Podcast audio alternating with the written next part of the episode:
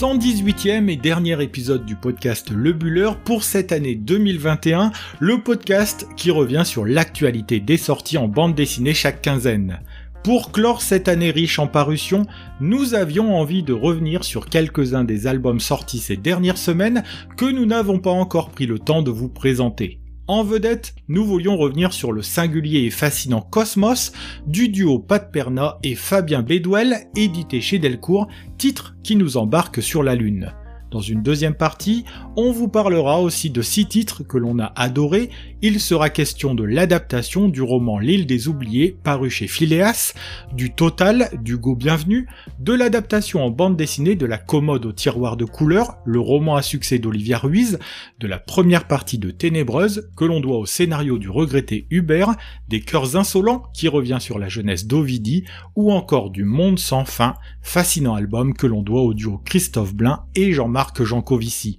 Comme à chaque quinzaine, c'est un programme chargé de qualité que l'on vous propose de découvrir en notre compagnie. C'est par une trentaine de pages muettes, en blanc sur noir, que démarre cet album intrigant qui porte le nom de Cosmos avec un K qui n'est pas là par hasard. C'est une plongée en pleine guerre froide que l'on fait ici, en compagnie d'un duo qui nous réserve toujours des bonnes surprises et qui prend le contre-pied du projet sur lequel il est en train de travailler et que l'on adore, Valhalla Hotel. On vous invite d'ailleurs à réécouter le 97e épisode de notre podcast où nous parlions de cette histoire complètement folle, en couleur, se déroulant aux États-Unis avec des personnages improbables. Mais revenons à Cosmos, où Pat Perna au scénario et Fabien Bédouel au dessin ont donc le chic pour faire voyager leur lecteur d'un univers à un autre dans des styles graphiques totalement opposés, mais avec à chaque fois des histoires fortes. Guerre froide, conquête spatiale, tension entre l'URSS et les États-Unis, féminisation de l'espace, mission secrète, voilà les thèmes qui attendent le lecteur dans ce nouveau projet sorti le 20 octobre dernier sur lequel on voulait absolument revenir. C'est la couverture de l'ouvrage qui a commencé par nous saisir, se détachant d'un noir profond, le visage d'une cosmonaute regardant vers le ciel attire l'œil autant qu'elle intrigue. On apprendra à la découvrir au long des 210 pages de cet album. Elle se nomme Tatiana Terekmariova et dans le cas où vous l'ignoreriez encore, elle est la première personne à avoir posé le pied sur la Lune. D'ailleurs, quand Armstrong pose son premier pas sur la Lune à la page 19, quelle ne fut pas sa surprise une dizaine de pages plus tard de tomber sur un drapeau soviétique planté dans le sol lunaire. On nous aurait donc menti la course à l'espace fut donc une totale réussite pour les soviétiques, premiers à sortir dans l'espace et donc premiers, même première, à marcher sur la Lune. Ce que l'album Cosmos nous révèle ensuite remet en cause toutes nos convictions, les soviétiques gardaient secret toutes les missions spatiales qui ont échoué et n'ont pas fait cas de cette arrivée sur la Lune, faute d'une caméra qui fonctionne pour filmer l'événement. Pire encore, c'est bien la major Tatiana Terekmariova qui a prononcé la célébrissime phrase C'est un petit pas pour l'homme, mais un grand pas pour l'humanité, phrase interceptée par l'armée américaine et glissée dans l'oreille d'Armstrong qui n'a fait que la répéter. Passionné par la conquête spatiale, je n'avais jamais jusqu'à présent entendu parler de toutes ces missions soviétiques qui se soldèrent par un échec et que l'on nomma mission Cosmos avec un K dans le camp russe. Peut-être vous non plus n'avez-vous jamais entendu parler de cette cosmonaute russe qui donne aux femmes une place centrale dans la conquête spatiale et qui fait d'elle une figure à mettre au même rang qu'un Yuri Gagarin. Ou alors, si vous n'en avez jamais entendu parler, c'est peut-être aussi parce que toute cette histoire sort tout simplement de l'imagination fertile d'un Pat Perna qui joue ici avec son lecteur et qui fait s'interroger aussi sur ce que l'on appelle les fake news. Il brode ici un scénario totalement crédible, même si ne reposant sur aucune vérité historique quand il s'agit de parler des missions Cosmos pour nous plonger dans une histoire captivante. Le dessin de Fabien Bédouel est lui aussi complètement hypnotique, avec ce noir très profond, pour mieux nous immerger dans l'espace et l'action qui s'incruste en blanc sur noir. Le choix de proposer de nombreuses pages muettes, dynamiques, au cadrage et au plan donnant du rythme et de l'intensité, finissent de nous immerger totalement dans cette aventure spatiale vraiment singulière. Tout est fait pour rendre cette aventure crédible, à commencer par les nombreux témoignages de scientifiques et responsables de missions qui accompagnent l'action au fur et à mesure des pages. Si vous êtes à la recherche d'un projet singulier et passionnant, avec Cosmos, vous avez là un album qui ne ressemble à aucun autre et qui s'amuse avec le lecteur. Cette uchronie spatiale n'est d'ailleurs pas sans rappeler la très bonne série For All Mankind qui est diffusée sur la plateforme Apple TV+, et qui reprend certaines de ses thématiques. Ce sont les éditions Delcourt qui proposent ce cosmos qui nous a subjugués de la première à la dernière page, un titre que l'on vous recommande là aussi plus que chaudement.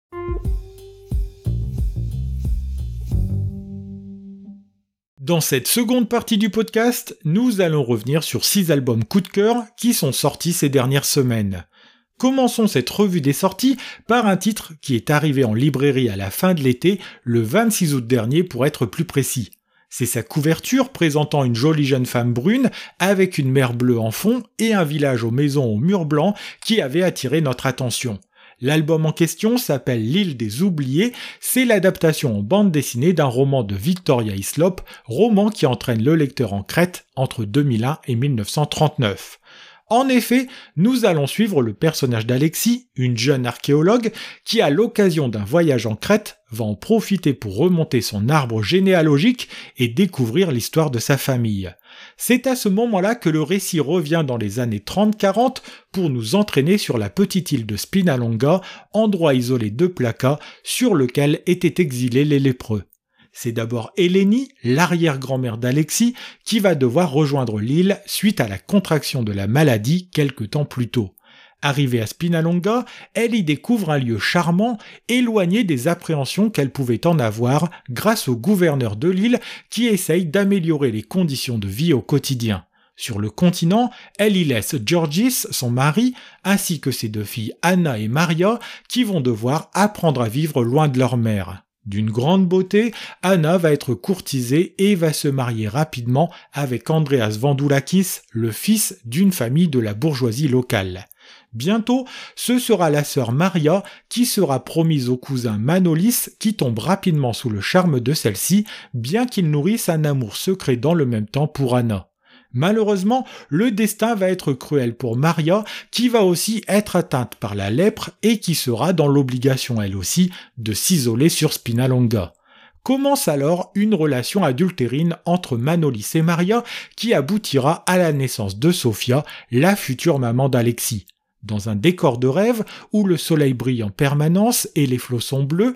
se joue un drame familial dont Alexis va tout apprendre plus de 50 ans après les faits. Le scénario de Roger Setter permet de suivre cette aventure sans aucune difficulté, bien que la complexité de l'histoire familiale soit justement au centre de l'intrigue. Le dessin élégant et un rien suranné de Fred Verviche offrent l'écrin idéal au lecteur pour que cette île des oubliés prenne une nouvelle dimension sous ses crayons. Les couleurs vives, la beauté des lieux et des personnages, la douloureuse intrigue familiale et cette plongée dans l'histoire de l'île permet de se régaler avec cet album le temps de sa lecture. C'est aux éditions Phileas que nous devons cette superbe adaptation, sortie il y a quelques mois et que nous avions vraiment envie de vous présenter. C'est le 20 octobre dernier qu'est arrivé en librairie un album pour lequel nous avons eu un gros coup de cœur intitulé Les cœurs insolents. C'est la réalisatrice et scénariste Ovidie qui est à l'origine de cet album dont elle a confié la partie dessin à Audrey Lenné, elle dont on avait présenté l'album mal briefé ici même dans le 51e épisode de notre podcast. Dans les cœurs insolents, Ovidie revient tout d'abord sur les doutes qui l'ont assailli au moment de prendre la décision d'avoir un enfant et sur les difficultés que risque de rencontrer sa fille alors qu'elle souffle sa quinzième bougie. Il faut dire que même si Ovidie a grandi dans une famille aimante stable, elle revient ici sur ce que fut son adolescence au moment où sa propre fille rentre dans cette partie de sa vie. Au centre de ces expériences, les rapports filles-garçons dont la période n'était pas encore à l'heure des MeToo et d'un féminisme assumé chez des jeunes filles qui pensaient que briller dans les yeux des garçons pouvait être un but à atteindre. Elle revient sur d'autres moments de sa jeunesse, comme cette fois où, ivre, parce qu'une copine l'avait poussée à boire, elle s'est retrouvée seule dans une chambre avec un garçon qui a abusé d'elle de ce viol, car elle est maintenant consciente de ce que fut ce moment et lui donne le nom exact, elle essaye de ne pas en faire un événement central dans son rapport à l'autre et surtout au garçon. Elle continuera d'en fréquenter quelques-uns, aura des expériences heureuses avec les hommes ainsi qu'avec des femmes, mais gardera toujours en elle l'impression qu'elle n'a jamais pu vraiment choisir sa sexualité, mais qu'on lui a imposé. Ici, le on représente la société, celle des normes, celle qui a mis du temps à poser en son centre le respect du consentement chez les femmes, car c'est aussi de cela dont il est question, elle qui adresse ce très bel album à sa fille, mais aussi à toutes les femmes et les jeunes filles de ce pays. Le dessin d'Audrey Lenné, qui s'affranchit de la case et rend cette histoire vivante et passionnante, sert à merveille le propos d'Ovidie. La préface de Wendy Delorme permet aussi de rentrer de plein pied dans le sujet dans cet album volontairement féministe qui fait aussi œuvre de pédagogie et de trait d'union entre deux générations. Captivant durant les 127 pages que dure cet album, voilà un titre que l'on recommande chaudement, surtout à la jeune génération qui doit affronter aujourd'hui de nouveaux périls, comme le rappelle l'autrice de ce titre indispensable. Original et déroutant, voilà les premiers qualificatifs qui nous viennent en tête à la fin de la lecture de Total, le nouvel album d'Hugo Bienvenu, sorti le 13 octobre dernier. L'originalité se niche tout d'abord dans le format même de ce nouveau titre, qui pourrait se glisser facilement dans une poche si la pagination n'était pas aussi imposante, tel un petit missel aux couleurs bling bling. Effectivement, l'autre particularité extérieure de ce nouveau venu est la couleur or qui recouvre totalement l'ouvrage, illustré aussi par ce visage au sourire narquois et au regard masqué par une paire de lunettes qui accompagne quasiment tous les personnages de cette histoire. C'est dans un futur pas si lointain, puisque nous sommes en 2053, que nous entraîne la nouvelle aventure de celui qui nous avait bluffé lors de l'apparition de son dernier album, Préférence Système. Nous retrouvons d'ailleurs dans Total le design des robots qui était déjà présent dans son précédent opus, robots de compagnie qui sont là pour accompagner et servir les hommes.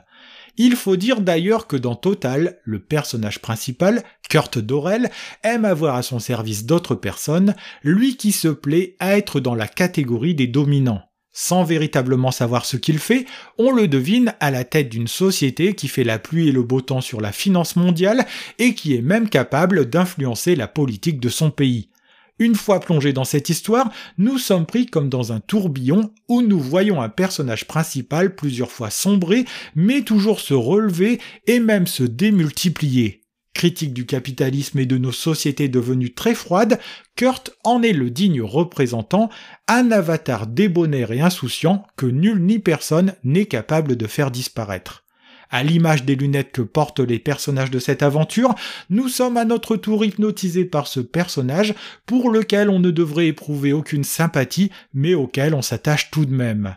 en 356 pages, cet album au petit format, qui ne propose jamais plus de deux cases par page, finit d'installer Hugo Bienvenu dans la catégorie des auteurs qui comptent dans le 9e art français et qui sait faire preuve d'originalité. Son dessin très expressif, précis, fait se côtoyer un Picsou robotique et le personnage du Monopoly avec des robots et des martiens, un monde foisonnant dans lequel l'auteur trace son histoire. Édité chez De Noël Graphique, Total est une bande dessinée qui mérite qu'on s'y intéresse, d'autant que l'histoire est renfermée dans l'un des objets les plus singuliers de cette année 2021. C'est une invitation à découvrir son histoire familiale et surtout les secrets de famille que nous propose de faire Olivia Ruiz dans son roman La commode au tiroir de couleurs. Véritable succès littéraire, que ce soit critique ou populaire, on a la chance depuis le 3 novembre dernier de pouvoir déguster cette magnifique histoire en bande dessinée parue aux éditions Grand Angle. Si c'est Véronique Grissot qui s'initie l'adaptation, les dessins ont été confiés à un duo composé de Vinoc et Amélie Kos, dessins qui nous plongent complètement dans cette histoire d'exil pour une famille espagnole. Cette aventure nous invite à remonter le temps à la faveur de la fameuse commode dont chaque tiroir, de couleur comme vous l'aurez compris, contient un objet, une lettre ou des photos en rapport avec l'histoire familiale. C'est par la découverte d'une médaille de baptême, dès la première page, que s'ouvre ce récit qui nous prend par la main et nous propose aussi de revisiter l'histoire de l'Espagne au XXe siècle on va suivre la jeune Rita, que sa petite fille quelques années plus tard surnommera Abuela, grandissant avec insouciance dans une famille aimante de l'Espagne franquiste. Dans cette famille, on voue une haine féroce à celui qui s'est emparé du pays par la force et qui fait régner la terreur sur tous les citoyens qui ne sont pas d'accord avec sa politique. C'est à cause de cela que la famille est dans un premier temps contrainte de s'éloigner pour se réfugier à Barcelone, en Catalogne, avant de devoir franchir les Pyrénées sans les parents en direction de Narbonne. Avec ses sœurs Léonore et Carmen, Rita s'installe dans un immeuble du quartier gitan de la ville pour y apprendre la couture en même temps qu'elle continue l'école. Rita a des rêves trop grands pour sa condition et à ses 18 ans, elle part pour Toulouse où elle y rencontre Raphaël qui lui donnera un enfant avant de mourir sur ses terres espagnoles en combattant le franquisme. C'est le destin de Rita qui se déroule ainsi sous nos yeux, elle qui se mariera, sera délaissée, perdra un enfant, mais saura faire preuve de force devant toutes ces épreuves de la vie. C'est cette force qui se transmet de femme en femme dans la famille d'Olivia Ruiz qui nous raconte ici son histoire familiale que les circonstances politiques ont jetée sur la route. Le superbe dessin doux et délicat du duo Vinoc-Kos permet de donner des traits à cette famille que l'on retrouve avec grand intérêt dans cet album de 80 pages. Si vous avez aimé le roman, vous retrouverez avec plaisir cette histoire en bande dessinée et si vous faites la découverte de ce récit en passant par cet album, alors vous passerez assurément un très bon moment de lecture.